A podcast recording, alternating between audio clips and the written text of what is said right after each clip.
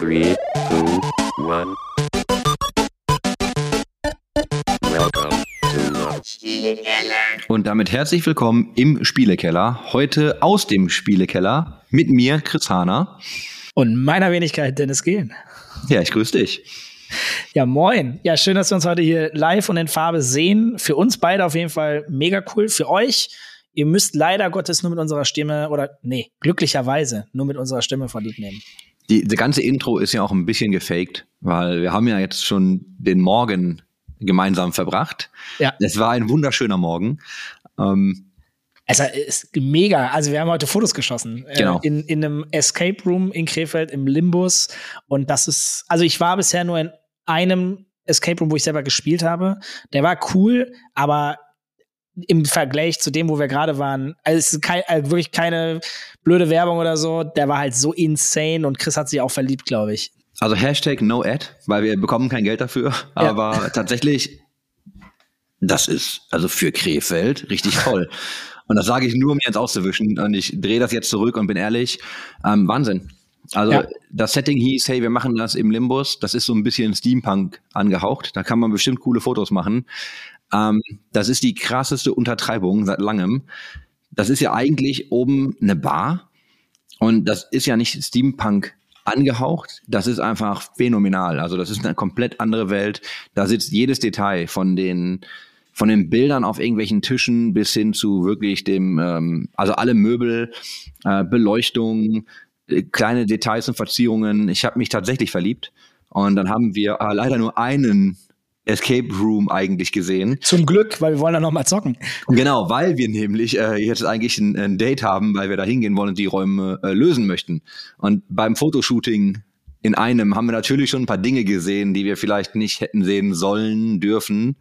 Andererseits können wir das trotzdem jetzt machen und wir wirken sehr intelligent, weil wir schon wissen, Ja, wir gehen mit unseren besseren Hälften hin. Das heißt, wir können glänzen und so tun, als ob wir natürlich noch von gar nichts Bescheid wissen. nein, Das nein, wird- wir da haben bin ich auch bekannt für Raum solche. Moves. Wir Ja. waren in einem ganz anderen Raum. In diesem Nein, waren wir noch nicht. Wir waren nur in der Bar, wir waren nur in der Bar. Dennis, drück doch mal diesen Knopf. der 3, 4, 5, 6 ist der Code. Okay. Nein, äh, also Spaß beiseite, Limbus in Krefeld, fantastisch. Also ich weiß nicht, ob ihr Bock habt auf ähm, Escape Rooms. Ich mache das echt gern. Und die Liebe zum Detail hat mich tatsächlich ein bisschen umgehauen.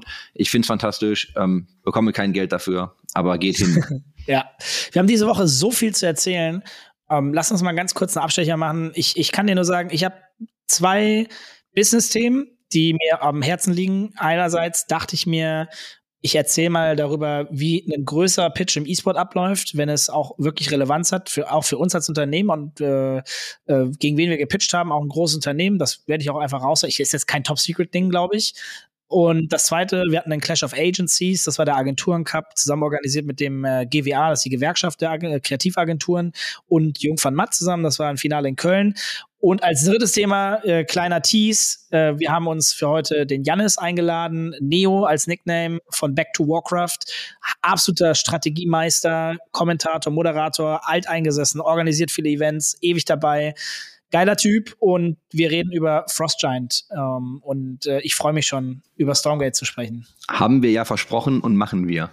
Ja. Äh, ich habe viel gearbeitet, kann gar nicht so viel drüber sprechen. Ähm, haben auch ein paar Pitches, äh, zu denen ich gar nicht viel sagen darf, kann. Ähm, war eine sehr anstrengende Woche. Ich war aber tatsächlich ähm, in Essen und bin dann zufälligerweise über ähm, eSport Arcade gestolpert. Ähm, wir haben ja mal über Venues gesprochen, die Folge können wir auch sonst noch mal verlinken. Und ich war dann tatsächlich mal da und habe mir das mal angeschaut. Können wir drüber sprechen, müssen wir nicht in die Tiefe gehen. Unbedingt. Aber ja, du kannst ja gerne mal raushauen. Ich würde jetzt vielleicht nur noch mal vorab sagen, ähm, Björn hat sich bedankt, dass wir die ganzen Fragen aufgegriffen haben. Mhm. Und an dieser Stelle ähm, möchte ich einfach nochmal sagen, weil wir auch Feedback über Twitter bekommen haben, dass das extrem hilfreich und lehrreich war. Es ist für uns immer einfacher, wenn wir konkrete Fragen beantworten oder ein Thema von euch bekommen, über das wir sprechen können, als wenn wir hier einfach unseren Sync machen einmal die Woche und uns über Gott und die Welt unterhalten. Das heißt, wenn ihr konkrete Fragen habt zu Themen aus der Gaming- oder E-Sport, Branche, Industrie, ähm, schickt uns die einfach. Ähm, ihr könnt uns über Twitter erreichen. Idealerweise macht ihr das über Instagram. Ähm, Elgelo, Herr Hahner, schickt uns einfach eine DM. Wir gucken uns das an, wir arbeiten das auch auf und dann können wir eure Fragen beantworten. Das macht es auch für uns tatsächlich ein bisschen leichter. Ähm, und ihr bekommt die Antwort auf eure Frage in der Regel und müsst uns nicht nur beim Schwallern zuhören. ja, wir freuen uns ja auch wirklich über Feedback, gibt einem auch ein gutes Gefühl, weil man weiß, da hört ja irgendjemand zu und hat auch Interesse an, an dem, was wir da erzählen oder potenziell erzählen könnten. Ja, ich glaube, äh, man kann sagen, wir haben beide gute, gute Laune. Du hast schon gesagt, du hast auch eine harte Woche gehabt. Geht mir genauso. Und da würde ich direkt auch ein, ja, eingehen aus. mit, äh, warum? Äh, warum äh, harte Woche? Also nicht hart im negativen Sinne, war eine lange Woche. Das würde ich vielleicht eher so erklären, äh, dass, ich, dass ich echt viel gearbeitet habe letzte Woche. Ich war immer bis von morgens bis elf, zwölf irgendwie im Büro oder unterwegs äh, für die Arbeit und ähm, war in zwei Offices gleichzeitig. Krefeld mal erst im Homeoffice, dann nach Krefeld ins Büro, dann nach Köln ins Büro, teilweise von Köln noch mal ins Krefelder Büro. Also war schon wild und äh, war dann auch äh, schlaftechnisch äh, eher kürzer. Und äh, Grund dafür war unter anderem, dass wir die Vorbereitung für den Pitch hatten, nämlich für äh, Saturn Mediamarkt. Und ähm, da geht es um ein größeres Thema. Inhaltlich kann ich jetzt nicht genau sagen, was da genau alles, äh, aber es ist ein größeres Thema äh, mit einem sehr großen Kunden. Ähm, und ähm, waren sozusagen meines Verständnisses nach im Finale äh, mit einer anderen Agentur, die wir gepitcht haben. Ähm, und da wollte ich auch mal kurz erzählen. Also es war, so ein Pitch könnt ihr euch vorstellen, so zwischen 60 und 80 Seiten, die du baust komplett. Und ähm, hat ein Ist bisschen das, Zeit. Ja, ist das Text oder sind das nur Slides? Slides. Ja, ich frage ich frag ja, jetzt einfach ganz blöd. sind, Also sind, sind so zwischen 60 und 80 Slides. Ähm, also äh, das, das äh, gilt für beide Unternehmen. Das habe ich jetzt auch rausgehört, auch von unserem mitpitchenden äh, anderen Agentur und äh, Appendix mit dabei. Und äh, war, äh, wir haben komplett neu designt. Wir haben endlich, und das sage ich auch ganz ehrlich, mal ein richtig geiles Design auch auf die Beine gestellt. Also unsere CI auch ein bisschen aufgehört. Wir sind eh gerade intern an einem Refreshment dran unseres Designs oder unserer CI, äh, die nicht stringent genug ist und wollen ein bisschen auffrischen. Und das haben wir jetzt auch schon so stückweise umgesetzt äh, in unserem neuen äh, Pitch Deck. Das sieht ziemlich geil aus, auch richtig fette Props. Nochmal unser Team. Äh, die haben unfassbar geilen Job gemacht, designtechnisch, aber auch inhaltlich. Wir haben da insgesamt drei Wochen intensivst, wirklich intensivst, zwei Designer, die immer wieder dran gearbeitet haben, inhaltlich, einer im Lead, ich immer von außen dazu, zwei Projektleiter noch dazu und noch bei uns unser, äh, einer unserer VPs, der auch immer mal ein bisschen drüber geguckt hat. Der hat nicht viel Zeit reingesteckt, aber kannst dir vorstellen, dass da so sechs Leute dran gearbeitet haben, mehr oder Ja, weniger. Dann gehen wir nochmal zurück. Du weißt also, es gibt ein Projekt, es läuft eine Ausschreibung oder nicht. Du weißt ja, wer es macht. Also ihr habt ja wahrscheinlich auch so darüber gesprochen. Also in der Regel ähm, gibt es dann oft Ausschreibungen oder dir wird heran, es wird an dich herangetragen, dass es ein Projekt gibt, auf das man sich bewerben kann. Und was passiert dann?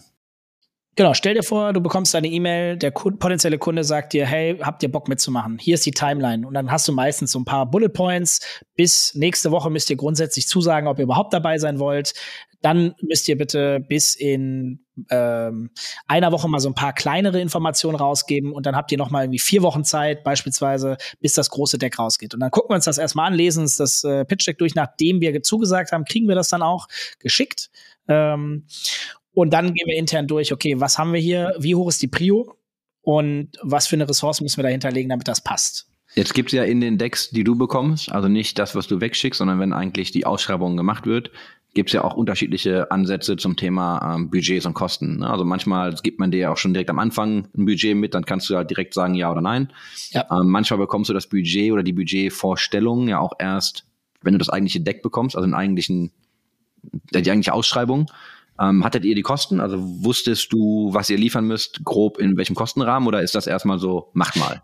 The Thema, das kann ich zumindest sagen, äh, hauptsächlich geht es um Produktion. Das heißt, du hast, äh, bist dort fest verankert und äh, weißt, dass du ein relativ gutes Volumen über einen längeren Zeitraum, weil Vertragssituation auch relativ lange für eine E-Sport-Verhältnis ist, also tendenziell eher vier Jahre, ne, so als, Mhm. als Rahmendaten, Eck, Eckdaten. Und äh, dadurch können wir halt mal ungefähr hochrechnen, was da an Umsatz in etwa. Es steht halt keine Zahl, das ist vielleicht auch ein spezieller Fall, äh, keine konkrete Zahl dort, aber wir können ungefähr ausrechnen, okay, da könnte ein Volumen von in etwa x Euro sein. Und das ist dann schon siebenstellig, definitiv.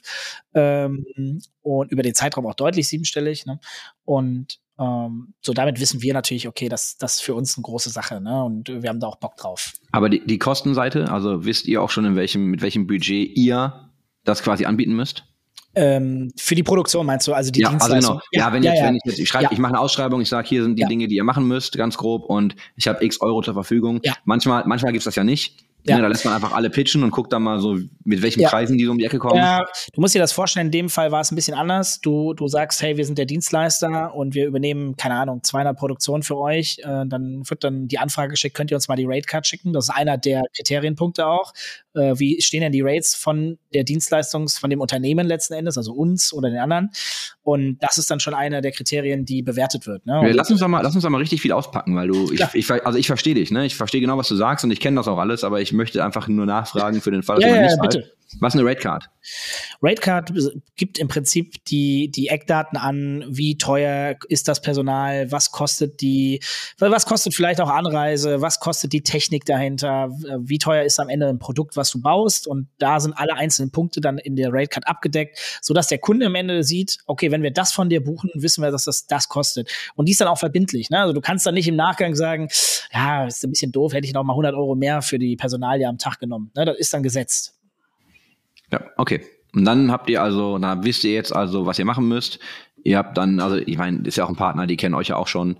Und dann macht ihr was intern. Also ist das so Whiteboard, Brainstorm, was wollen wir, also wie bieten wir es eigentlich an? Weil es ist ja dann eigentlich schon relativ klar, was ihr machen müsst. Ne? Also ihr müsst ja Correct. nicht hart kreativ werden.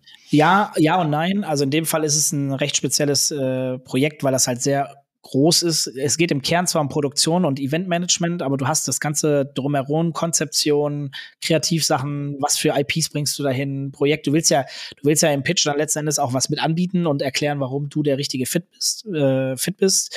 Und da gehst du dann, und jetzt seht ihr auch mal, wie so eine reale Woche ist. Ich war da, in, wie du weißt, ja in Urlaub. Äh, das war nämlich, als das angefangen hat, als ich auf Kreta war. Also ich habe aus Kreta heraus die ersten, also auf dem OMR war das Auftaktmeeting. Das war dann auch schon in einem kleinen Café äh, mit unserem Kommunikationschef, dem Flo, den ihr schon oder ihr auch schon kennengelernt habt. Und da haben wir uns mit allen relevanten Leuten, da waren wir sechs, sieben Leute hingesetzt und dann wirklich auch mit Designer, das ist mir immer wichtig. Alle sollen abgeholt sein bei so einem wichtigen Thema und noch umso mehr, und von Anfang an mit aufgegleist werden. Die sollen wissen, worum geht's, warum machen wir das, ist dann immer wichtig, ne, dass jeder versteht, okay, das ist der Grund und, und wie kriegen wir es umgesetzt und wer bekommt welche Aufgaben. Und dann haben wir dort angefangen, einen Mini-Brainstorm zu machen und sind dann aber nochmal in ein Follow-up äh, mit dem inhaltlichen Team nochmal inhaltlich in alle Sachen reingegangen. Was genau wollen wir machen? Wer kümmert sich um was? Wer ist unser Lead? Das war der Flo. Der Flo war jetzt auch der Lead für, die, für den Pitch per se inhaltlich. Mhm und hat alles verantwortet, hat ja auch die Gewerke zusammengeführt. Ne? Ich habe halt im Prinzip nur vorgegeben, was ich mir wünsche, wer macht was und bin dann inhaltlich mit dabei gewesen als Support und habe gesagt, hey, das sollten wir noch machen, habe die Präse immer gefeedbackt und, und gesagt, hey, da sollten wir das und das noch hinzufügen. Wie detailliert muss man sowas dann eigentlich abschicken? Also sagen wir mal, ihr sagt jetzt, oh, es ist jetzt über, weiß nicht, es ist vier Jahre, ne, du sagst jetzt, keine Ahnung, 200 Events als Beispiel. Ja. Und wie detailliert musst du, also kategorisierst du dann und sagst, hey, wir machen irgendwie ne, 25 große Events, dann machen wir irgendwie 100 mittlere und dann machen wir 75 kleine. Und dann gibst du den Leuten auch mal ein Verständnis von, was ist eigentlich groß, mittel, klein? Oder wie strukturiert man dann tatsächlich auch inhaltlich diesen Pitch bei so einem Volumen?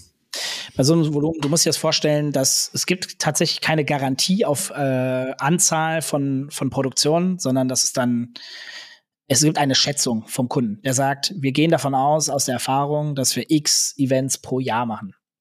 Und äh, die Größe wird auch nicht definiert. Das wird dann alles am Ende durch die Rate Cut definiert. Ne? Wenn die sagen, hey, wir haben jetzt hier ein deutlich größeres Budget, wir wollen ein größeres Event machen, gucken uns die Rate Cut an und sagen, okay, das ist die Diskussion, die führen wir dann mit Projektleiter, Event-Team und dem Experian oder dem Saturn und sagen, hey, dafür brauchen wir das und das und das ist dann die, die Kosten dahinter. Seht, im Rate Cut wird das Sinn machen.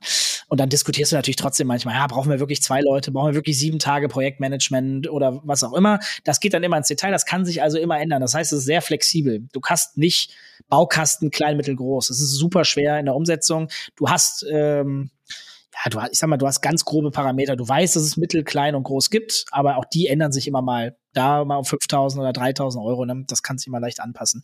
Was wir dann im Pitch vor allem machen müssen, ist mal Beispielcases bringen. Wie kann denn sowas aussehen? Wie sieht die Kostenstruktur dahinter aus? Um, und um Glaubhaftigkeit zu bekommen. Ne? Was, was, was kostet das, wenn wir das umsetzen, was wir hier gerade mal als Beispielcase bringen? Das war auch eine der Aufgaben.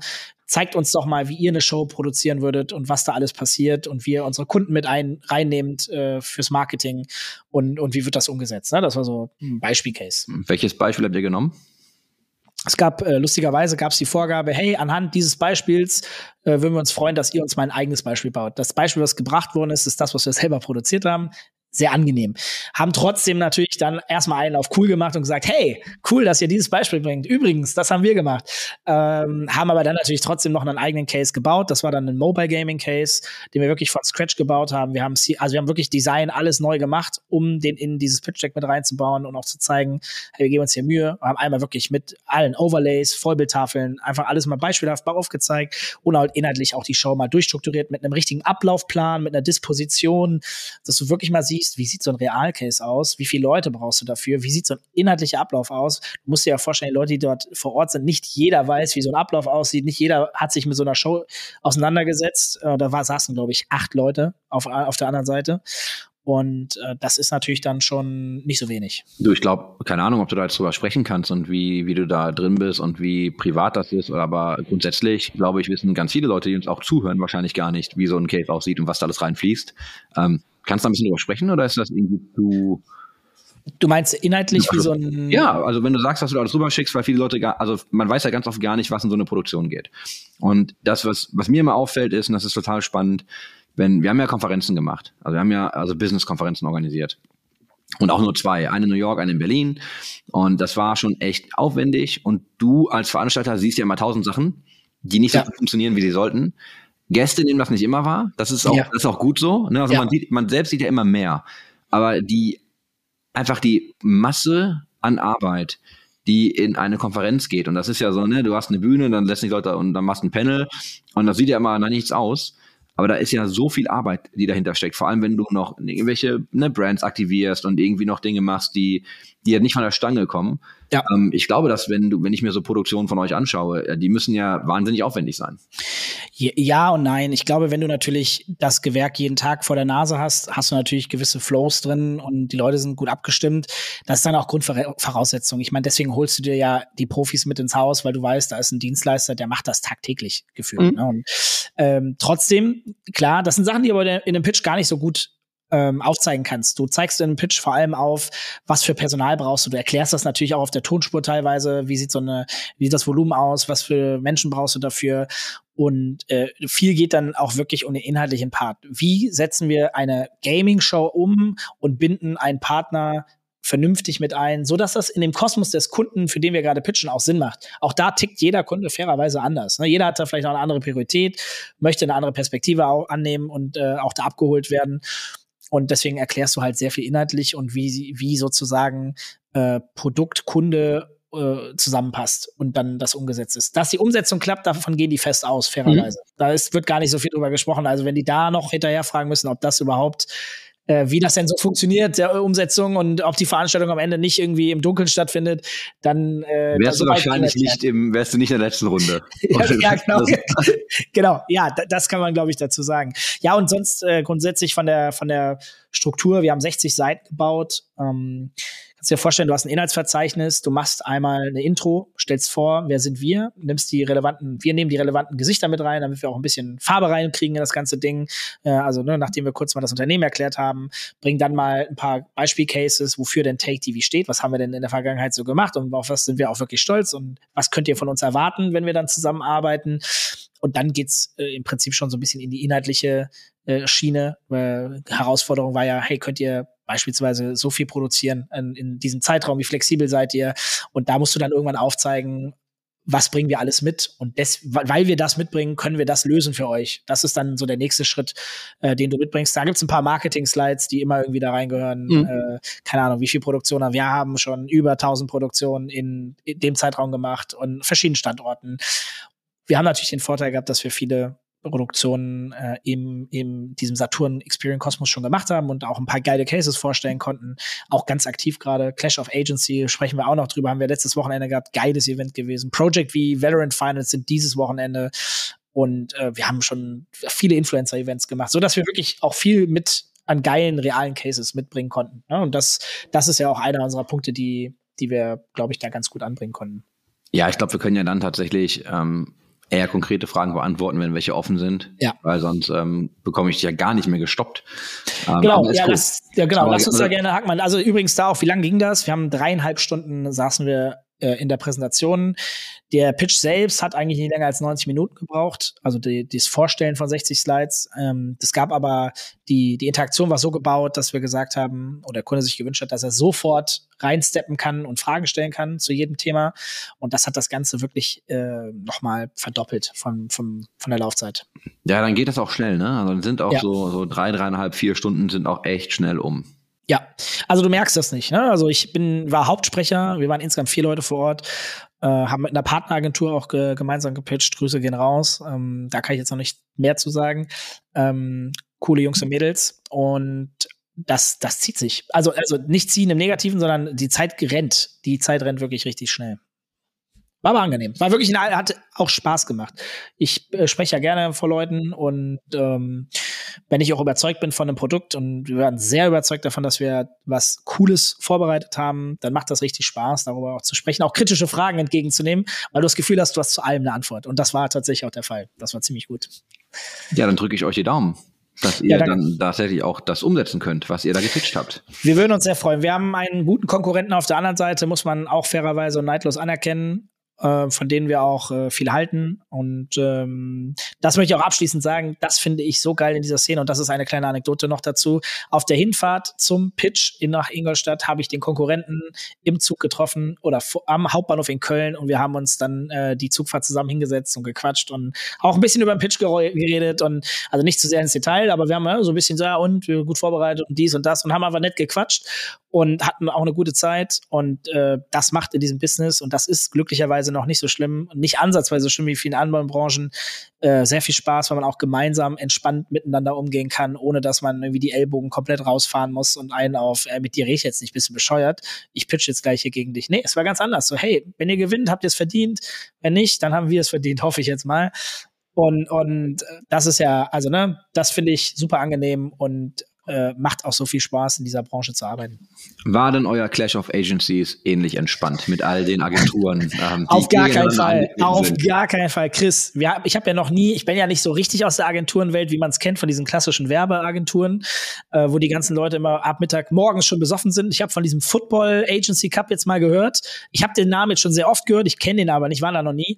Aber jetzt verstehe ich das auch. Wir waren äh, vor Ort am Wochenende an, am Samstag in Köln im Experian und es waren knapp 300 werbende Menschen dort. Also äh, von allen möglichen Level. Von, ich weiß nicht, wahrscheinlich Praktikant bis Geschäftsführung. War von allem was dabei.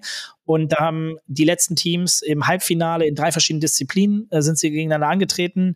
Rocket League, Valorant und League of Legends. Ich habe das noch nicht gesehen. Diese Stimmung in der passen 200 Leute in dieser kleinen Arena rein. Da waren 60 Leute von Jungformat mit Flaggen, mit alle im einheitlichen Look. Die sind komplett eskaliert. Die haben das erste Bier um halb acht morgens gefühlt in der Hand gehabt. also, und die haben da gejohlt und alles. Und wir haben dann wirklich eine richtig geile Zeit gehabt. Es war ein fantastisches Event auf allen Ebenen von Networking, weil einfach sehr viele Menschen sich getroffen haben. Und da hast du auch wieder gemerkt, die Agenturen, die sonst auch in Konkurrenz stehen, sprechen auch miteinander. Trotzdem bin ich auch ganz ehrlich, habe ich auch gemerkt, dass es die eine oder andere Reiberei gab. Mhm. Ja, also, dass Leute dann, und ich verstehe mich ja immer als die Schweiz und ich sage jetzt auch nichts Konkretes, aber dass, dass Leute dann auch auf einen zukommen und sagen, ah, die gehen mir aber schon auf den Sack oder, ne, das war so ein bisschen so, ja, finde ich nicht in Ordnung oder, und ich habe das richtig geil gefunden. Ich finde, ich feiere das. Und ich habe ja, ich komme ja mit allen Leuten gut klar und habe das super äh, positiv wahrgenommen, weil da wirklich die Leute richtig Bock hatten. Das war richtig competitive, gleichzeitig aber auch sehr freundlich in den meisten Fällen. Und es war unglaubliche Stimmung. Kannst dir ja nicht vorstellen, es war besser, äh, kann man fast nicht sagen, als bei dem einen oder anderen kleineren E-Sport-Event, wo du dann auch nur so 200, 300 Gäste oder so hast. Ne? Also die Stimmung ist wirklich Siedepunkt. Siedepunkt. Das war naja, äh, vor allem, weil die Agenturen ja wissen, wie man vermarktet und garantiert ja, ja. auch wissen, wie man die selbst vermarktet. Ne? Ja, dann kommst du natürlich voll durchgebrandet mit ähm, allen Klimbim.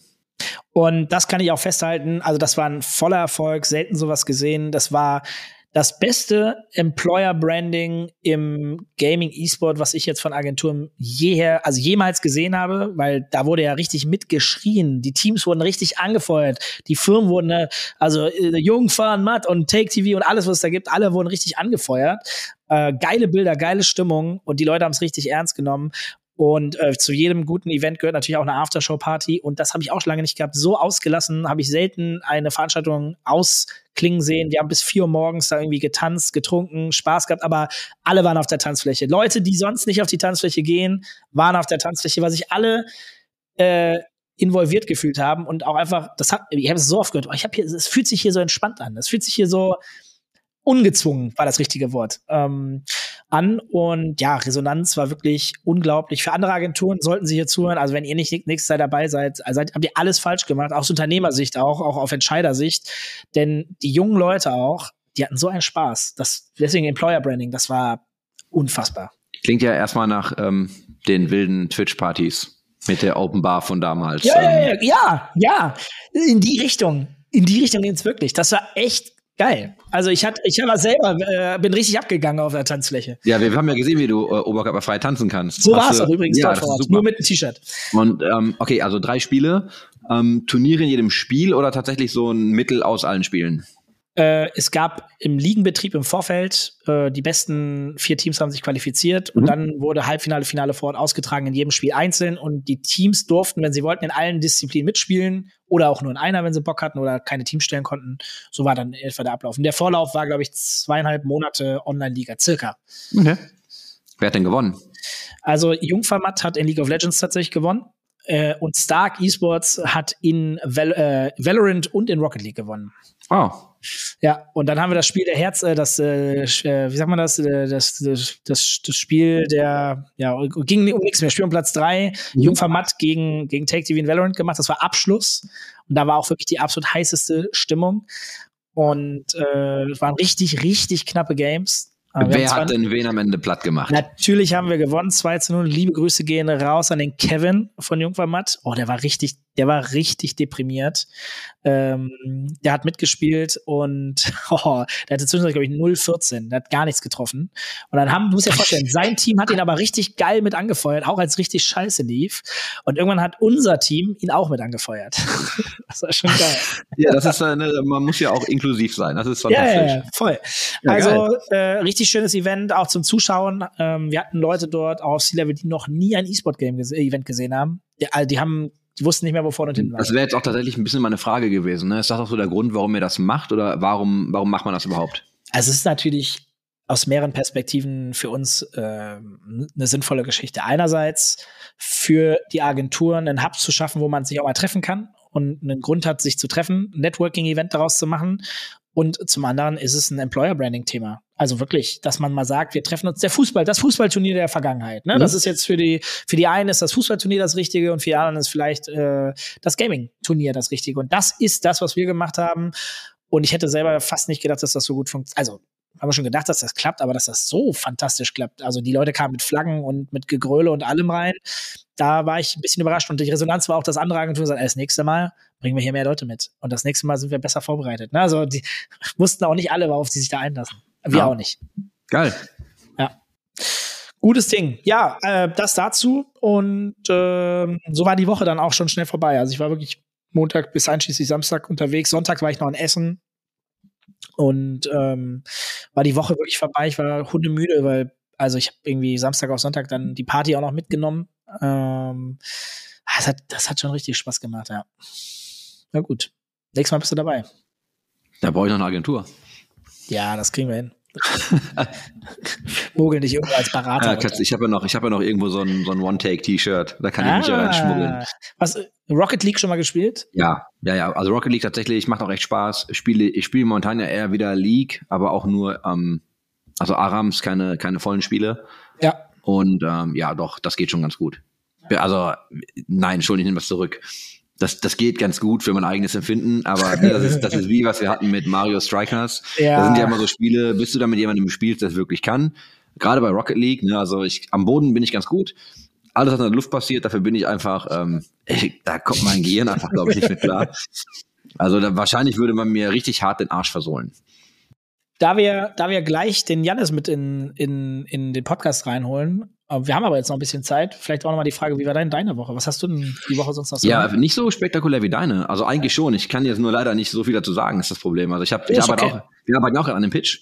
Hm. Ähm, Und also ich gehe durch die ähnliche Erfahrung, durch die du auch gehst. Bei uns kommt dann aber noch dazu, dass du halt dann irgendwelche ähm, Finanzmodels bauen musst. Also du baust, also du musst halt modellieren, ne, wie, und ich hole mal ein bisschen weiter aus. Wenn wir grundsätzlich mit Leuten arbeiten als, als Plattform und Infrastrukturprovider, dann machen wir das in der Regel so, dass wir, ähm, da wir ja limitiert sind durch Ressourcen, arbeiten wir in der Regel dann mit den Leuten zusammen, von denen wir halt glauben, dass da viel Potenzial drin steckt. Ne? Also du holst dir natürlich die Partner, die dann auch mit dir arbeiten wollen, das ist immer die Voraussetzung, wo du aber auch am meisten Upside siehst. Weil wir, wenn wir die Infrastruktur bereitstellen, wir da nicht anfangen und ähm, Kosten nehmen für Development in der Regel. Ne? Das heißt, wir sagen, hey, wir bauen dir die Infrastruktur erstmal umsonst. Wir bauen das alles mit dir dahin und dafür verdienen wir dann aber an deinen Verkäufen mit. Also wir nehmen eigentlich immer einen Cut auf ähm, ne, die, die Primary Sales, also wenn jetzt du dein, dein Projekt in den Markt schiebst, und dann gibt es immer noch so eine kleine Fee oder eine kleine Zahlung dann mit jedem Weiterverkauf, also auf dem Secondary Markt.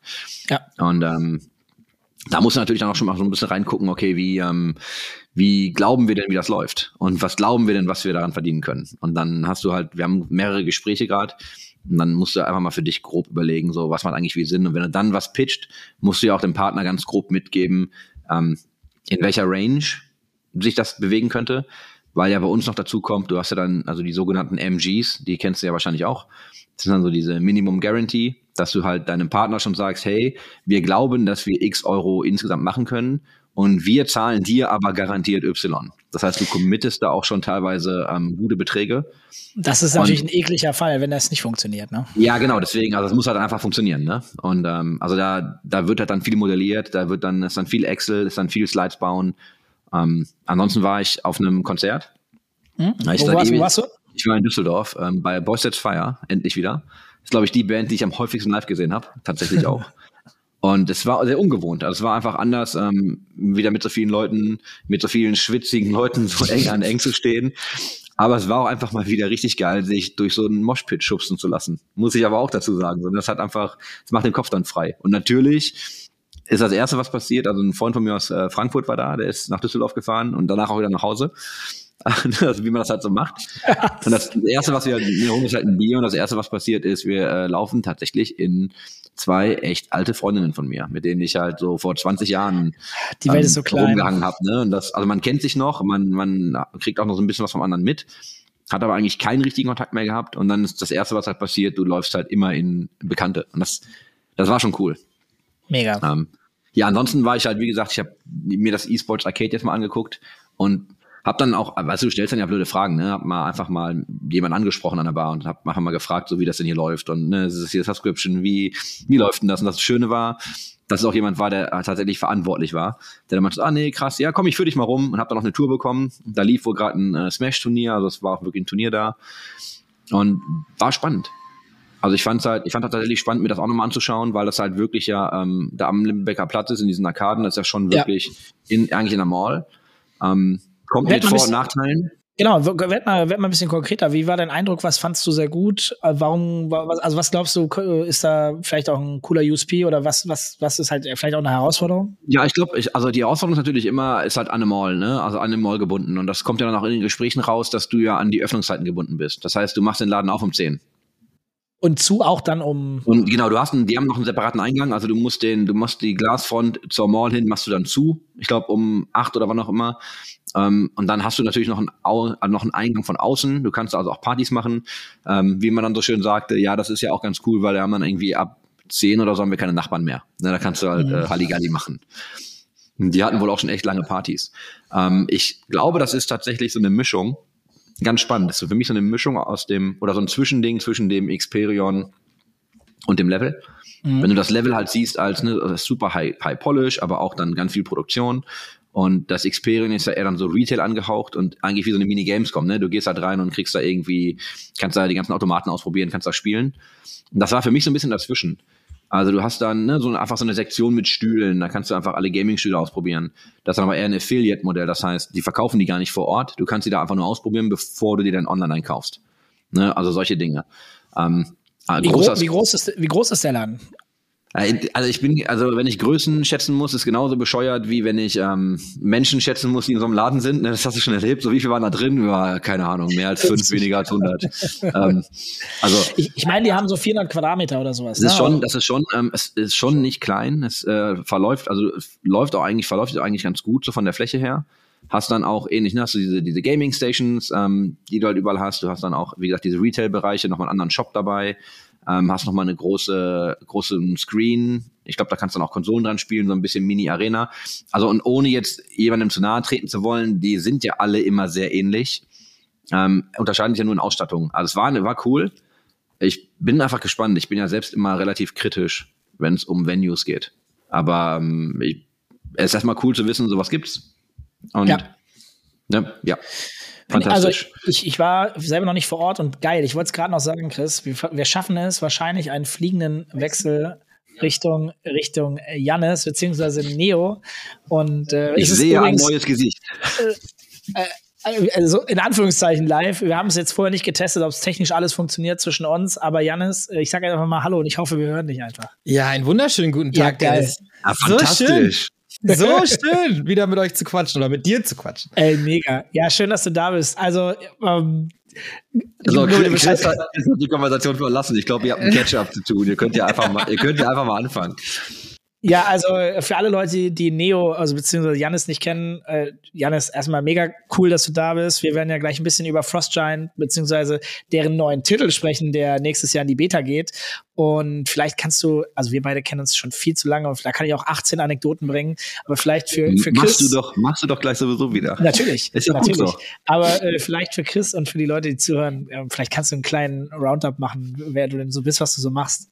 Jo, ich bin Janis, äh, ich streame unter dem Namen äh, Back to Warcraft Warcraft 3 Esports, macht das Ganze seit 14 Jahren. Da war der Dennis mein erster Chef bei so einem kleinen Internetradio in der ESL und so.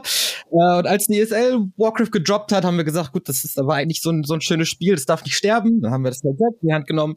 Und ja, jetzt, jetzt machen wir das immer noch und machen nicht nur die Übertragung, sondern auch irgendwie die eigenen Server, weil der Reforged Launch war ja jetzt so, dass wir uns alle erwünscht haben, ne?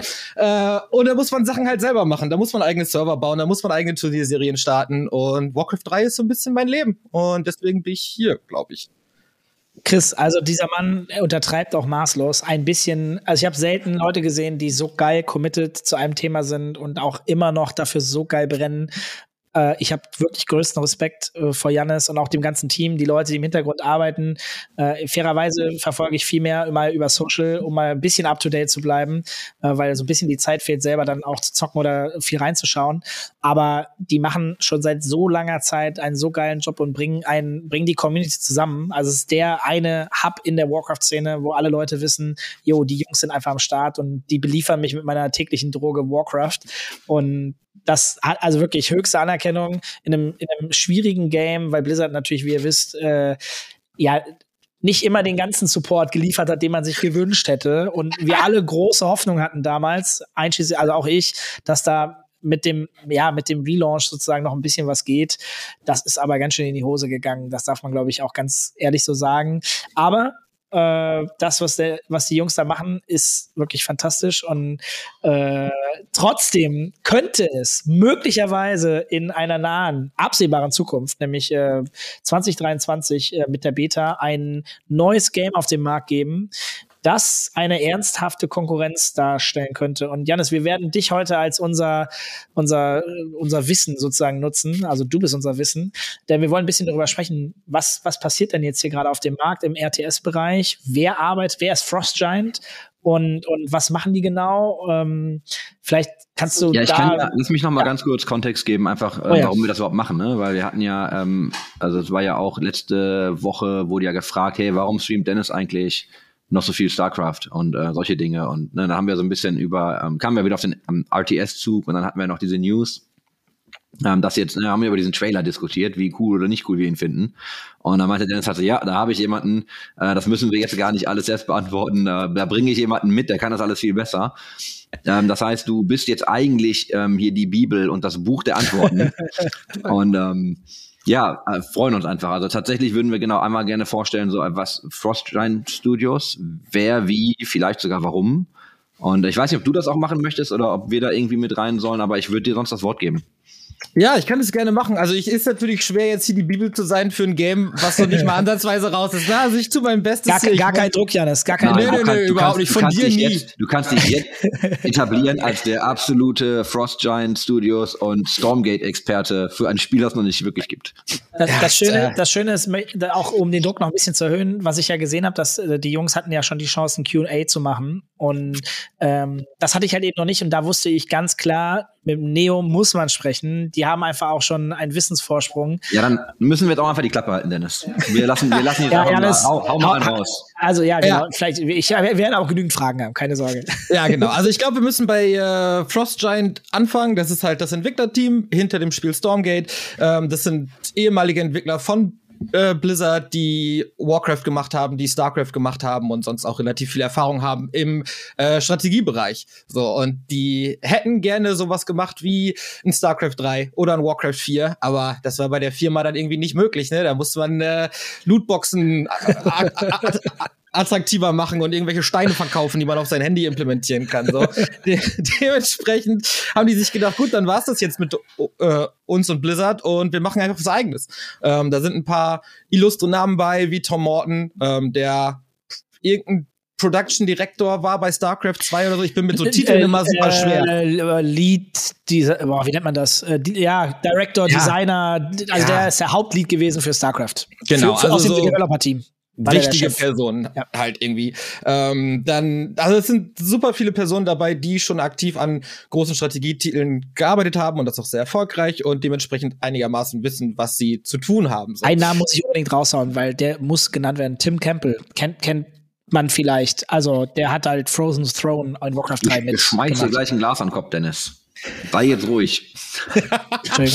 Äh, ja, das, das sind so die, die Leute, die äh, das Ganze produzieren. Dann im, im E-Sport-Sektor ist noch die Mutter von Day 9 äh, äh, am Start, die da ein bisschen supportet, was nicht jetzt das, das Coden und Designen angeht, sondern mehr so die Business Direction des Ganzen. Also auch jemand, der, der tief verwurzelt ist äh, und viele Connections haben sollte, damit das Ganze, wenn es dann irgendwann auch raus ist, auch gut angenommen wird.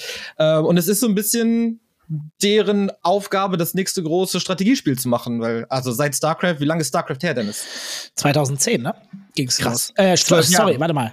Ja, Ja, so roundabout, ne? Also Ja. Blizzard vielleicht noch ein bisschen früher oder so, aber es sind halt zwölf Jahre in einem, in einem Genre oder beziehungsweise in einer Branche, die ja eigentlich sehr, sehr schnelllebig ist. Äh, Und seitdem haben es halt ein paar Studios versucht, so auf den Strategiethron zu klettern, aber es hat halt keiner wirklich geschafft. Also Age of Empires natürlich hat sich da stark was aufgebaut, aber es ist jetzt nicht die Ablösung für StarCraft gewesen. So, da habe ich eine Frage an dich, und da kennst du den Markt deutlich besser als ich. Hat das eigentlich ein, also was glaubst du ist der Grund dafür? Ist es wirklich, also weißt du, sind RTS, ist das noch was, was Leute auch noch wollen? Wird das groß genug? Oder weißt du, gab es einfach gar nicht mehr so viel Innovation und neue Spiele, weil das auch einfach nicht mehr so das ultimative Genre ist? Schwer zu sagen. Also ich glaube, es wurde auch nie wirklich richtig gemacht. Ich glaube, es ist auch sehr schwer, das zu programmieren, aber ich bin kein Coder. Das ist nur was, was ich gehört habe. Weil man hat halt nicht nur wie bei Fortnite seine eine Person, die da irgendwie rumläuft, sondern du hast halt 100 Einheiten. Das macht das Ganze halt irgendwie exponentiell schwerer, sowas zu coden. Äh, und muss sich dann halt irgendwie auch monetarisieren lassen. Und ich glaube, das ist irgendwas, was keiner so geschafft hat, wie es andere Spiele geschafft haben in den letzten zwölf Jahren, die jetzt halt irgendwie die ganze Zeit gespielt werden, wie die MOBAs, wie äh, die, die, Battle Royals und so weiter. Ähm, und es ist, glaube ich, auch sehr schwer da reinzukommen. Also es ist schon ein schweres Genre. Ja. Äh, man muss so viel machen, man muss so viel multitasken, man muss so viel denken dabei. Man muss, äh, es ist schon Tasking, glaube ich. Und das macht es auf jeden Fall schwer, da den Einstieg zu schaffen. Vielleicht, ich, ich, übernehme noch ganz kurz. Und ähm, ich, also ich bin auch voll bei dir. Also es ist super schwierig reinzukommen. Es ist, glaube ich, sehr teuer, so ein Spiel zu entwickeln. Und äh, Fokus ist ja oft bei One-on-One. Äh, nach wie vor. Da wirst du uns vielleicht gleich ein bisschen was zu erzählen, weil ich glaube, es ist nicht nur noch One-on-One-Fokus, auch wenn das ein Fokus ist. Ähm, und ich glaube halt, ja, dass, dass, wie du, ja, dass das Teamplay heutzutage halt deutlich wichtiger geworden ist. Ne? Das, so 5 von 5 ist immer sehr beliebt äh, oder ja, so PUBG-Sachen und so Geschichten. Ne? Bin ich jetzt noch nie mit warm geworden, aber es auf einmal 30 Leute irgendwie zusammenspielen und die Leute das richtig hart feiern. Da bin ich vielleicht einfach aus der Zeit rausgewachsen.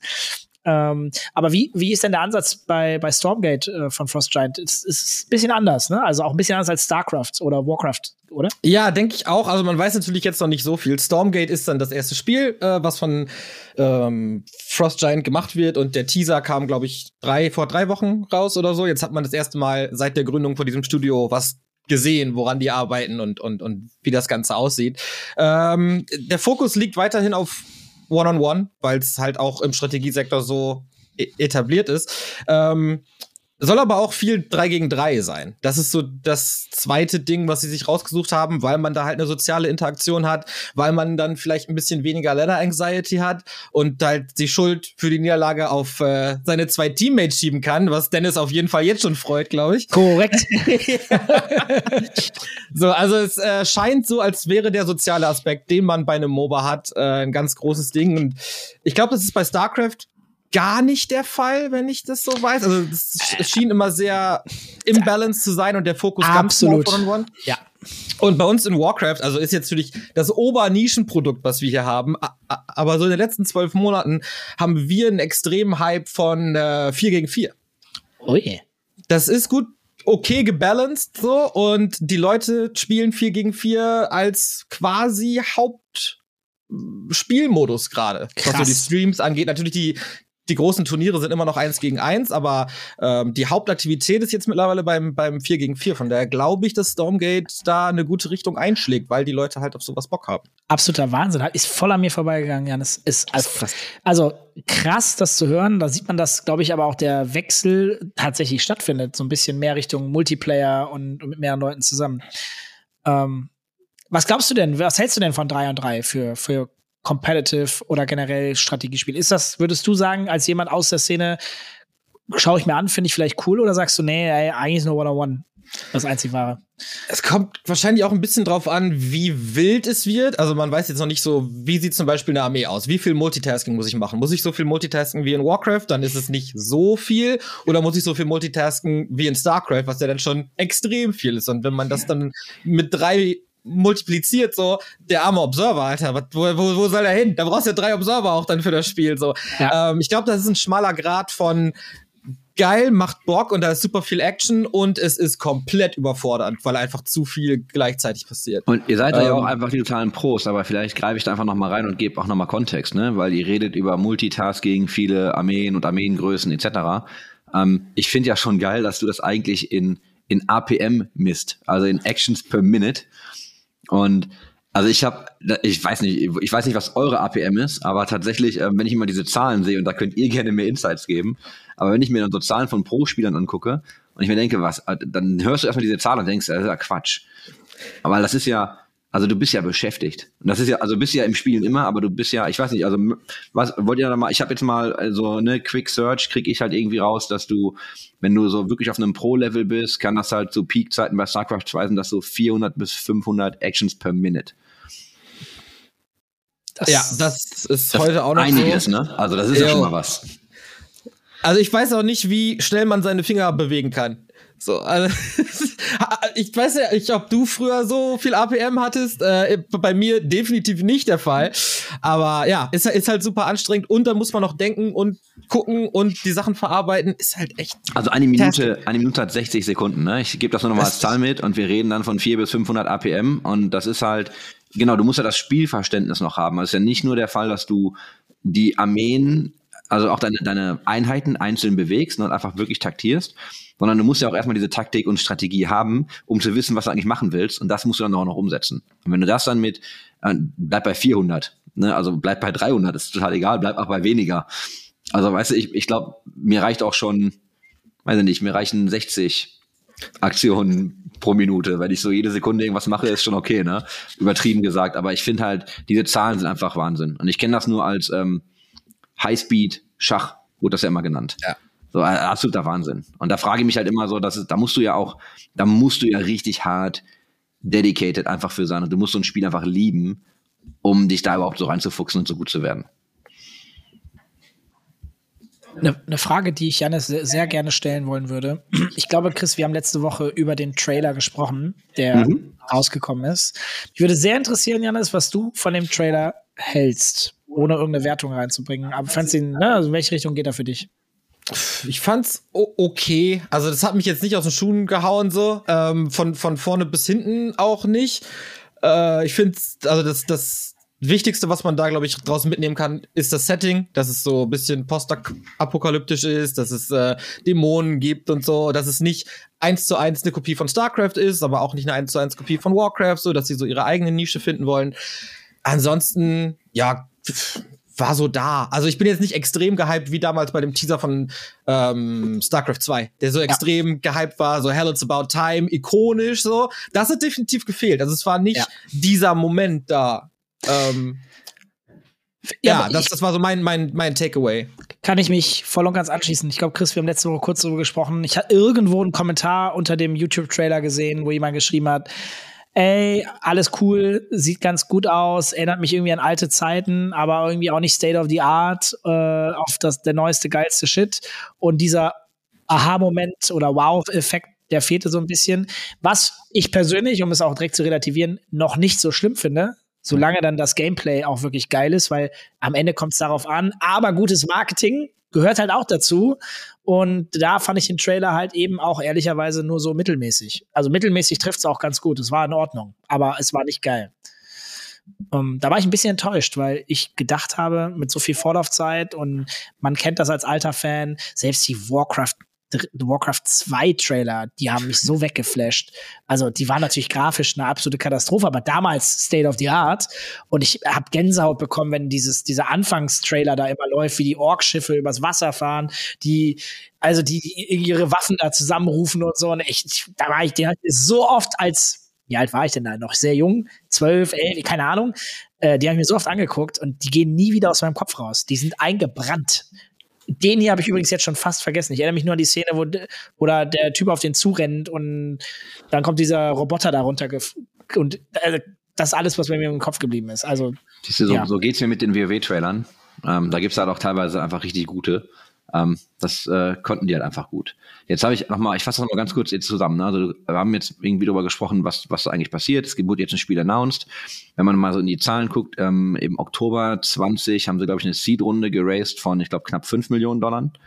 Waren das? Und jetzt wurde ja announced, das war im, das war ja, glaube ich, Anfang diesen Jahres, ne? Ja. Dass sie 25 Millionen nochmal geholt haben. Jetzt ist der Trailer ja released. Jetzt haben wir, also die Beta wurde angekündigt, also Beta im nächsten Jahr und wie geht's dann weiter und was versprichst du dir vor allem irgendwie von der Beta? Hast du da Erwartungen tatsächlich? Äh, ja, sehr. Also ich glaube, so underwhelming der Teaser war, so gut waren die Interviews, die danach kamen. Ist natürlich fürs Marketing vielleicht nicht so ganz ideal, weil das, was bei Leuten festhängt, ist halt dieser Minuten-Trailer und wer davon nicht gehypt ist, guckt sich wahrscheinlich kein eine Stunde Developers-Interview an. So. Aber der, der große Hype für dieses Game kommt auf jeden Fall von dem, was die Jungs uns so erzählen. Ähm, Bisher zumindest, was natürlich auch ein einfacher Job ist, ne? Weil man kann ja jetzt erstmal erzählen, was man will. So, man hat ja noch nichts gezeigt. Man kann ja sagen, äh, was geht, aber das Game soll so auf so vier Säulen aufbauen. Das ist äh, der Competitive, also so, äh, die Kampagne, dann Koop, was man ja auch aus StarCraft kennt, dann natürlich der E-Sports-Sektor und ganz viel User-Generated Content, was man natürlich ganz viel aus Warcraft kennt, woraus dann Dota entstanden ist und Footman Frenzy und, und Tower Defense. Geil. Und ich glaube, das sind so, das ist genau das, was man machen muss, weil es gibt, glaube ich, viele Strategiespiel-Fans, aber es gibt da auch in einem Strategiespiel sehr viele Nischen. So, der eine hat Bock auf die Ladder und den E-Sport und das zu grinden. Der andere spielt nur die Kampagne, weil er die Story irgendwie geil findet. Der andere will da ein bisschen tiefer rein, spielt dann Koop und der andere zockt dann halt nur eine Tower Defense oder so. Und da kann man, glaube ich, schon eine ganz große Spielerschaft mit ansprechen, auch wenn diese Spielerschaft dann in sich sehr separiert ist. Äh, ist also ich glaube, der Ansatz ist komplett richtig. Und das hat mich dann doch schon ziemlich gehypt, dass die eigentlich an alles denken, was so für einen Strategiespieler wichtig ist. Was ist noch so bei dir hängen geblieben? Also ich habe zum Beispiel Interviews nicht gesehen, tatsächlich. Ähm, hast du noch irgendwelche Insights, wo du sagst, oh, das ist, das finde ich richtig cool oder das wird geil? Äh, ich glaube, so wie es klang, ist es ein Fokus, dass das Spiel ein bisschen simplifiziert wird im Vergleich zu einem StarCraft. Also, äh, dass die Eintrittshürde nicht ganz so schwierig ist. Also in Warcraft hat man immer noch eine Unit Selection von zwölf Units. So. Das kannst du halt heutzutage nicht mehr bringen. Ne? Da muss man einmal eine Box ziehen und hat man alle Units oder drückt F2 bei StarCraft und dann hat man alles so. Das muss halt auch äh, in diesem Jahr muss es einfach simplifiziert werden. Oder man baut ein Gebäude äh, und muss nicht den, den nervigen Schritt machen, zuerst den Worker auszuwählen, dann das noch zu platzieren, sondern man kann einfach in irgendeinem Menü direkt das Gebäude anwählen und irgendein Worker macht es dann automatisch. So. Also das sind so kleine Sachen, ähm, die, glaube ich, neuen Spielern helfen, Strategie zu raffen oder, oder ein ATS zu raffen. Ähm, das finde ich, das finde ich auch gut. Ich weiß nicht, was, was, was ihr schon herausgefunden habt, aber was ich persönlich, es selber schon so schön gesagt, äh, wichtig empfinde, ist dieser User-Generated Content. Wurde da schon über die Möglichkeit gesprochen, in welche Richtung man sich da öffnen möchte? Also gerade, ne, wir kennen es ja, wie du schon gesagt hast, die Beispiele waren ja super, super Dota, Foodman Frenzy. Ich kenne super viele Leute, die nie Warcraft gespielt haben, klassisch. Aber diese Fun-Maps und die haben immer gesagt, ach so, man kann da so One-on-One Competitive spielen. Da ich gesagt, ist das dein Ernst? also, sorry, das ist das Game, nicht dein Foodman Frenzy. Ja, weil du auch so alt bist, Dennis. Damals. Ja. So, so. Ähm, nee, ich glaube, das, das ist bisher auch ganz gut angedacht. Es gibt natürlich einen Editor, ähm, wie es auch bei bei Warcraft und Starcraft so ist. Und der ist so ein bisschen zweigeteilt. Es gibt einmal eine simple Version, wo sich dann jeder Hans und Franz hinsetzen kann und sich irgendwie eine Map zusammenbauen. Ne? Also du hast mhm. so dein, dein, Viereck und dann machst du da einen Baum hin und da einen Baum hin und das ist alles super einfach und sehr intuitiv. Und dann gibt's natürlich noch für äh, die, die Coder, die da super tief drin sind, äh, noch ein Expertenmodus soweit. Ähm, wird gemacht von, heißt der Ryan Shutter, der hat bei StarCraft, glaube ich, das Observer-Tool gemacht und Gamehard gemacht und so. Mhm. Ähm, da gab es auch schon zwei, drei Interviews mit ihm und das klang alles, das klang alles sehr vielversprechend. Nicht so. Oh ja! Yo, ja. Ryan Shutter. Jetzt, ich hab, ja. jetzt habe ich ihn im Kopf, den habe ich auch schon kennengelernt. Cooler Typ. Mann. Ja. Ist ein guter Mann. Ja. Ähm, soweit ich das beurteilen kann, natürlich aus, aus meiner Nicht-Coding-Sicht äh, soweit. Aber ja, es soll ein großer Fokus drauf gelegt werden. Es soll äh, alles nachgemacht werden, was jetzt auch so die Devs machen. Also das ist dasselbe Tool quasi. Die benutzen den Editor auch, um das Spiel zu machen. Ähm, ja, also ich hoffe mal, dass es nicht so kompliziert ist wie der StarCraft-Editor oder, oder so mhm. ist wie der StarCraft-Editor. Der ist ja, glaube ich, nicht so gut angekommen. Nein. Ähm, nicht, nicht wirklich und ein bisschen mehr up-to-date ist als der Warcraft-Editor, der äh, immer noch sehr geliebt wird, wenn der jetzt nicht zerstört wird mit dem neuen Patch, den wir in Warcraft kriegen. Aber das schauen wir mal. Oh äh, ja, also so, so, so ein Mittelding, glaube ich, wieder. Und das ist so ein bisschen die Philosophie bei allem, was sie machen. So ein Mittelding, Warcraft, StarCraft, eher Richtung StarCraft, aber sich schon äh, die guten Sachen auch bei anderen Spielen abgucken. Finde ich, finde ich total gut. Sag mal, Janis, was mich noch interessieren würde für euch, ihr seid jetzt schon so lange dabei, du bist mit vollem Herzen dabei, was das Warcraft-Thema angeht. Wie sieht denn die Zukunft für dich aus? Sollte Stormgate nächstes Jahr rauskommen? Ich bin mir ja relativ sicher, dass du es anspielen wirst, aber ja. wie, wie ist das? Gibt es da im besten Fall für dich, also je nachdem, was bester Fall ist, sagst du, ey, das Spiel ist cool, könnte es einen harten Switch geben oder äh, es wäre jetzt auch eine starke Aussage, aber würde mich schon trotzdem sehr interessieren. Kann ja sein, dass es die ganze Community natürlich auch feiert und sagt, hey, ja. yo, endlich mal ein Spiel, das unterstützt wird. Ähm, ja, also möglich ist immer alles, klar. Also, also es muss geil sein. Also ist das jetzt eine politische Antwort? also es muss schon, es muss schon geil sein. So. Also ich bin nicht jemand, also ich kommentiere Warcraft 3 seit 14 Jahren. Ich bin nicht jemand, der den großen Geldbeutel nachläuft, weil ich da jetzt so Bock drauf habe, sondern wenn mich das Game packt und ich weiß, das wird mit Herz supported ähm, von, von Leuten, die mit Herz dabei sind, dann sehe ich mich da schon, weil es sehr vielversprechend ist, gerade wenn man mit den Leuten hinter den Kulissen ein bisschen quatscht. Äh, wenn es aber, wenn es mich nicht bockt, dann muss ich den Switch nicht machen. Dann ja. mache ich halt weiter Warcraft so für die 500 Leute, die es dann noch interessiert und immer noch so Die Hard supporten. Ähm, ja, aber ich, ich, ich laufe jetzt nicht dem Hype nach, weil es dann Hype gibt. Ähm, ja. Ich, ich gucke mir das an, ich spiele, wenn es sich gut anfühlt kann es gut sein. Dann ist natürlich auch viel mehr Konkurrenz als jetzt in unserem kleinen Warcraft-Monopoly, was wir uns da aufgebaut haben. Äh, wird da wahrscheinlich bisschen mehr so mit, mit Ellbogen gekämpft werden müssen. Aber ja, also klar, es ist möglich. Wenn es geil ist, bin ich dabei. Chris, wie sieht das bei dir aus? Ist das ein Spiel, das du auch selber mal antestest? Ich meine, du kommst aus der World of Warcraft-Ecke, ist jetzt auch nicht ganz weit weg. Ja, ich bin zu doof. Also ich kann ich so einfach, bestätigen. Ja, ich nee, also ganz ehrlich, ich habe ähm, kennst doch, das ist ja, wir hatten das ja auch heute glaube ich schon wieder angeschnitten. Sind ja mal Spiele, die du mal spielst und ähm, ich habe das mit einem Kumpel gespielt, der war also auch Starcraft jetzt vor allem, der war halt extrem gut und ich, ich habe das irgendwie die ersten Male gespielt. Dann hast du halt auch keinen Bock mehr. Also meine, meine erste Erfahrung war halt so, ja cool, ich baue ja mal was und dann wirst du halt überrannt. Ne? Und dann denke ich mir so, ey, das danke, wie wär's mit ein bisschen Schonfrist? Ähm, ich mag die, ich habe, ich bin eher so Lager ähm, Command Conquer. Habe ich extrem viel gespielt, mag ich auch. Also Generals immer noch unangefochten so mein, mein Lieblingsteil. Habe mich super auf Generals 2 gefreut und dann äh, haben sie es ja irgendwie abgeblasen. Äh, das haben wir auch, das haben wir wirklich viel gespielt, auch mit echt vielen Leuten. Das war echt gut. Ich glaube, ausprobieren vielleicht, richtig gut werde ich nie. Also ich bin einfach auch, also ich meine auch wirklich ernst, ich bin auch echt zu langsam. Also ich komme auch einfach nicht hinterher. Vorschlag von mir, wenn das Nein. für euch beide in Ordnung ist, hört zu, bevor du jetzt was sagst. Vorschlag von mir, die Beta kommt raus, wir drei machen live on Stream ein 3 und 3, um das mal zu testen. Nein. Ich Janis, ich bist du bleibe dabei? bei Nein. Ist ja, Ja. demokratisch hier entschieden. Ne? Ja, mit, mit dir bin ich immer dabei. Also ich würd mich auch sehr Du musst dann freuen. ein bisschen coachen und so, aber das kriegen wir schon hin. Also ich bin ja auch voll eingerostet, aber ich hätte richtig Bock. Also 3 und 3 würde ich auch gerne für mich, für den Casual-Bereich, ich werde natürlich eher One-on-One für mich persönlich spielen, aber casual-mäßig mit Freunden oder mit der Freundin oder so mal 3 und 3 ausprobieren, würde mich sehr freuen. Vielleicht finden wir ja die Möglichkeit hier, Chris, dass wir auch mit dir einmal ein Testgame und dann können wir danach im Podcast auch mal darüber sprechen, wie wir das fanden. Da coachen wir Äh, vorher ein bisschen. ja, da muss ich kein ein bisschen haben. jetzt. Da Ja, gibt ja mal vorher eine gute Einführung und dann machen wir das Aber mal. ich will jetzt auch schon ein bisschen die Angst nehmen. Du bist ja das Paradebeispiel dafür, warum die Leute dann halt eben nicht Strategie spielen, weil sie sagen, oh nee, warte mal, dann mache ich mich ja hier lächerlich und dies und das. Aber das 3 und 3 soll ja die Angst so ein bisschen nehmen, eine gute Zeit zusammen haben, ein bisschen quatschen und der eine hilft dem anderen halt so ein bisschen. Das ist aber schön, wie du jetzt mir meine Ängste nimmst, Dennis. Das ist ein äh, Sozialverhalten 1 plus. Das kennt man gar nicht von ihm, ne? Sehr nett. Äh, das kommt mit dem Alter, Janis, das kommt mit dem Alter. Ja, ja. Aber wenn ich jetzt, wenn ich jetzt mehr wissen möchte und also jetzt auch ne über über RTS in general, aber auch das, was du alles machst, ähm, hau doch einfach noch mal raus. Also wie folge ich dir? Was muss ich lesen? Wo muss ich hin? Was muss ich mir angucken? Also, wer noch mehr über Stormgate wissen will, wir haben ein eine Stunde Interview mit dem Lead Designer Kevin äh, Dong. Dong, ja. Das kann ich mir, äh, das, das kann ich mir empfehlen, das kann ich euch empfehlen. Das ist, glaube ich, äh, sehr gut geworden, wenn ich mir da ein bisschen selber auf die Schulter klopfen kann. Da weiß man danach, glaube ich, alles, was man wissen muss. Das gibt's auf unserem YouTube-Channel.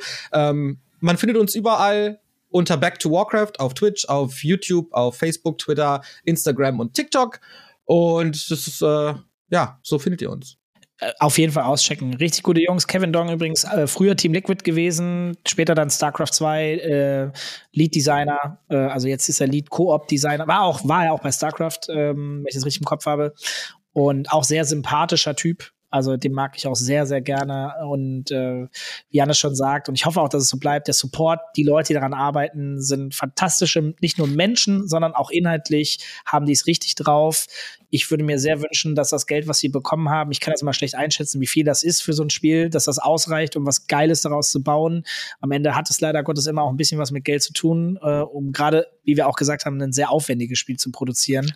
Ich hoffe, dass das ausreicht und dass das geil wird. Ich würde mich sehr freuen, wenn wir mal wieder ein richtig gutes Game haben, weil die Grundlage an Menschen, die da arbeitet, weil sollte es groß werden, wird das Team ja größer, sind das immer E-Sports-Fanatiker, die wollen, dass das ein geiles Game für, für uns wird. Und das wäre schon geil. Das hat man Ja. selten.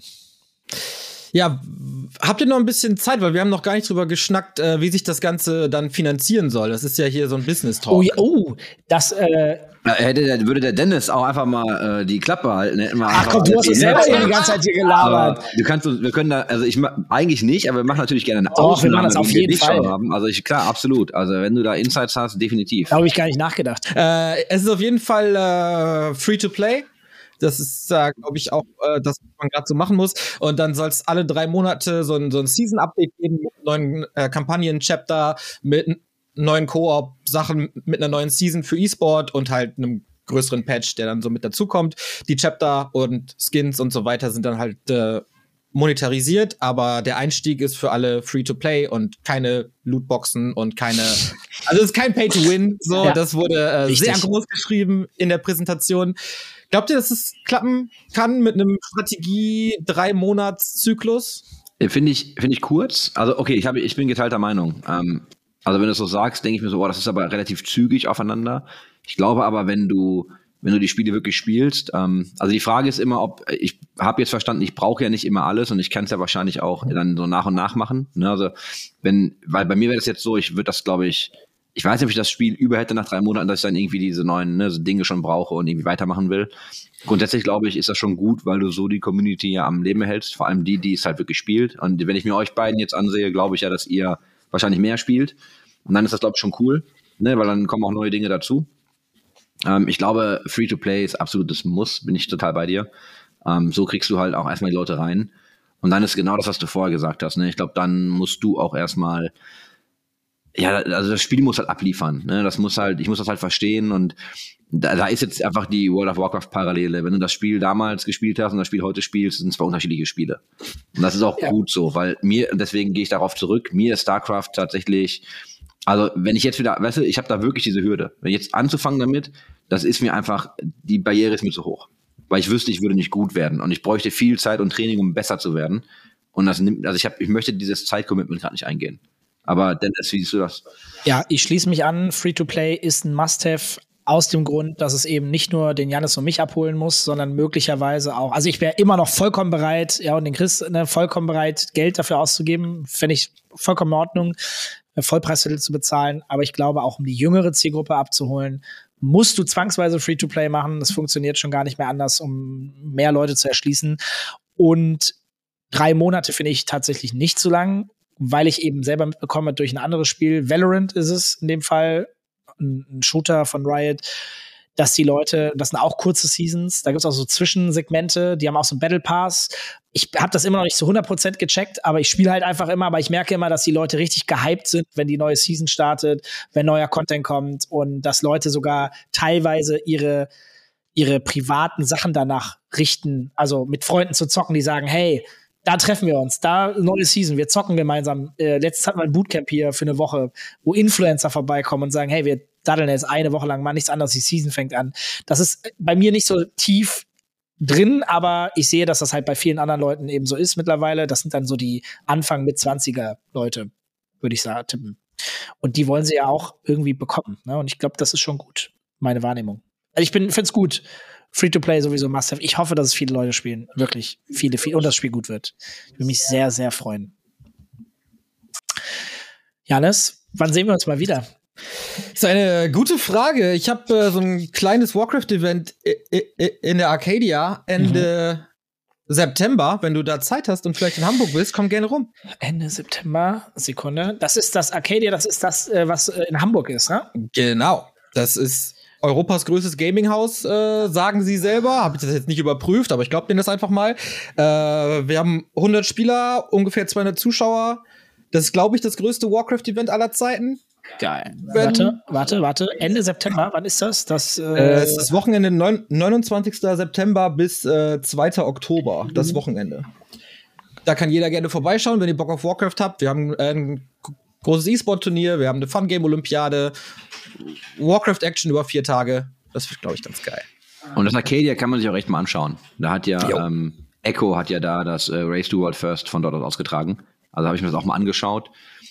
Auch da, ne, ich bin, bin weiter bei Venues, ich bin mal sehr gespannt. Es ist auch schon ziemlich groß. Also es ist, es ist nicht unbedingt klein. Ja.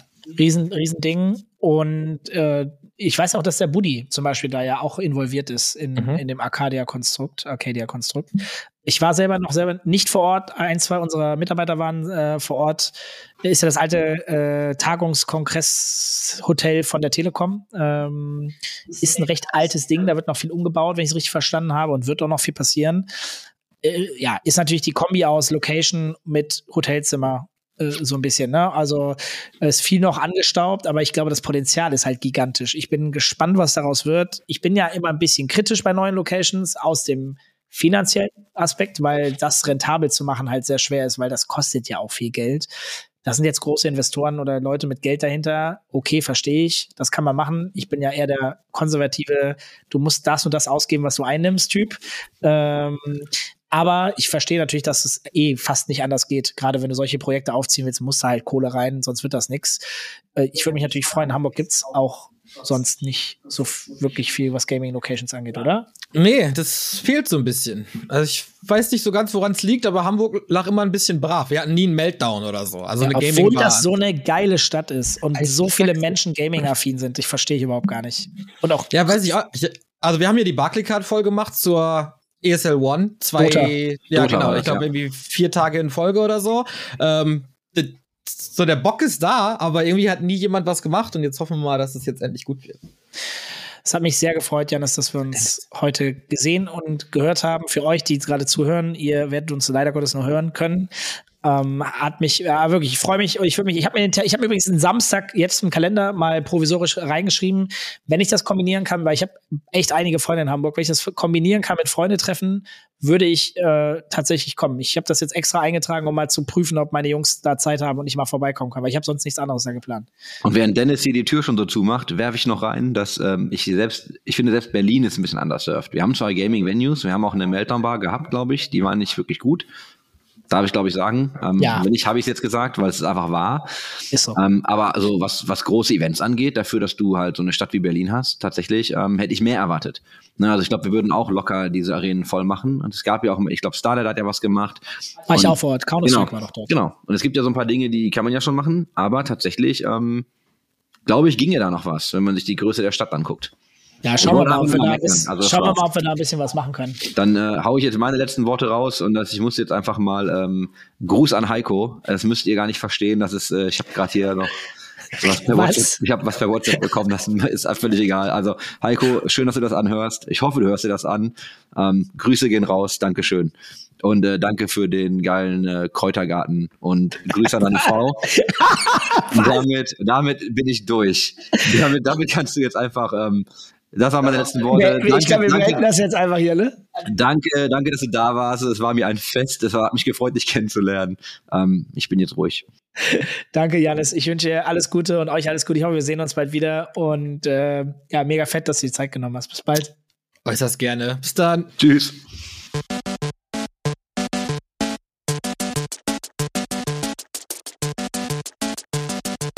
System shut down.